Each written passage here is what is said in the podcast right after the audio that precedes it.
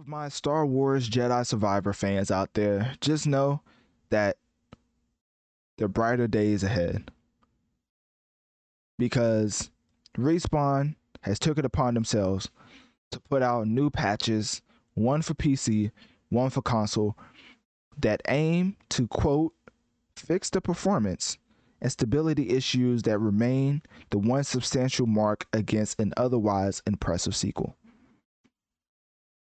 end quote. Now that's very interesting, because if you think about it, Star Wars Jedi Survivor, I put out a poll on my YouTube. Make sure to follow my YouTube at Analytic Dreamz Notorious Mass Effect. Shameless plug, of course. And they were saying that this game is almost perfect because the gameplay, the story, everything is phenomenal. But then we get into the performance. Frame rate is atrocious. Crashes on PC. Basically, I'm not going to say unplayable. That's a little stretch. But it's not an enjoyable experience on PC for what I've heard from a plethora of PC players. And I've heard that the Xbox version crashes sometimes. I've never had, personally, I'm playing the game. If you, another shameless plug. Man, I'm throwing them out today.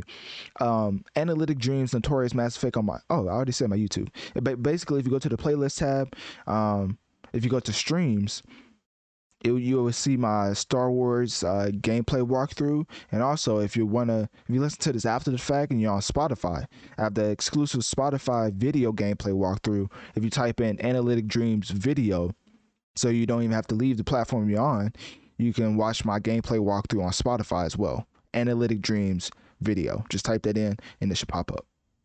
Anyways, so yeah. The game definitely had issues at launch, especially on PC, really on PC. Like, a lot of people was literally saying don't buy the game because it was just that bad. PS5, Xbox, not as bad, but definitely had some issues as far as frame rate and just performance in general. It's like, including bugs. I think the game did end. No, not end. I already said that. Okay, yeah, the game did crash for some Xbox users, but I didn't really see too much of complaints from the console side. So these fixes actually make the game run better, from what I've been told. I haven't played the game. I played the game, but I haven't played the game after the patch because it literally just came out. So Respawn put out a whole PR statement saying today's patch has become available for the PC version of Jedi Survivor, and we'll be issuing a patch for PlayStation and Xbox Series X. We are hard at work on patches that will further improve performance and fix bugs across all platforms. Now that sounds like a promise. So hopefully this makes it run better. From what I've been told, it definitely, you can actually see improvements from the game, and it fixes a lot of bugs across all platforms. So it's already promising, because this week of content that I'm assuming is going to come from Respawn, because you already know they have a PR game plan rolled out, because this is probably one of the biggest games of the year. Before you know what comes out, because that Spider-Man PS5 is going to be a whole nother beef. It's going to be a whole nother beast in itself. So yeah. What else? Something. Also, I wanted to touch on something, because I know I covered why AAA games are coming out all unoptimized and stuff, and people are like all upset with the raise in price from $60 to $70 when these games are still a buggy mess and basically unplayable sometimes on PC. I wanted to break it down in AAA segment, but I think I kind of did, but I forgot to put in this quote. So this quote still pertains to the subject, because we're talking about unoptimized games coming out, and it's kind of answering the question on why there's more and more AAA game being released recently. And somebody who's a game developer came out and said, when making a game for a console, and it's kind of what I said, but in a much simpler way that everybody can understand. So anyways, the game developers came out and said, when making a game for a console, you're making it for one set of drivers/hardware. When making a game for PC, you're making 900 plus possible combinations. So console, you're developing a game for one set of drivers / hardware.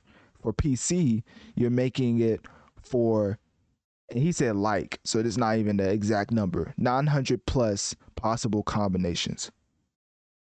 And he said, I promise you it's not laziness. It's just really, really, really difficult.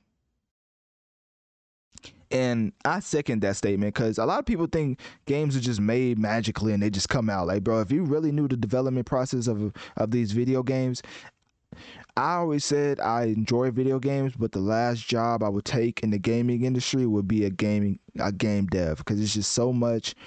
You need to have certain skills for it. You have to be willing to give up certain free time, because it's a lot of crunching in the development industry. And obviously more developers are starting to push back against developers or publishers giving them strict deadlines, which is in turn makes them crunch. So, by the way, crunch means like when you basically go overtime to finish a game for a deadline. So sometimes publishers give unrealistic deadlines, so it makes the crunch even more extensive. So, and that's not good. You know, people want to see their family, kids, wife, husband, you know, all of these game developers have lives on their own. And sometimes when they're developing these games, publishers forget that. So I'm glad to see that Star Wars is getting a patch, but also I just want to put it in perspective that these game developers are working hard. Even if a game comes out a buggy mess, you never know the hours that they put in to even get it to that state for the deadline. So anyways, click my Linktree in my bio. Let me know on one of my social medias. What do you think about this whole AAA game catastrophe with most of these games coming out unfinished and in a buggy mess? And also, do you think that this is a sign for better things to come for Jedi Survivor? Or do you think the writing is already... No, that's not how you said it. Do you think it's set in stone with the amount of bugs that was happening at launch? What's so special about Hero Bread's soft, fluffy, and delicious breads, buns, and tortillas? Hero Bread serves up 0 to 1 grams of net carbs, 5 to 11 grams of protein, and high fiber in every delicious serving. Made with natural ingredients, Hero Bread supports gut health, promotes weight management, and helps maintain blood sugar. Hero also drops other limited edition ultra-low net carb goodies like rich, flaky croissants and buttery brioche slider rolls. Head to hero.co to shop today.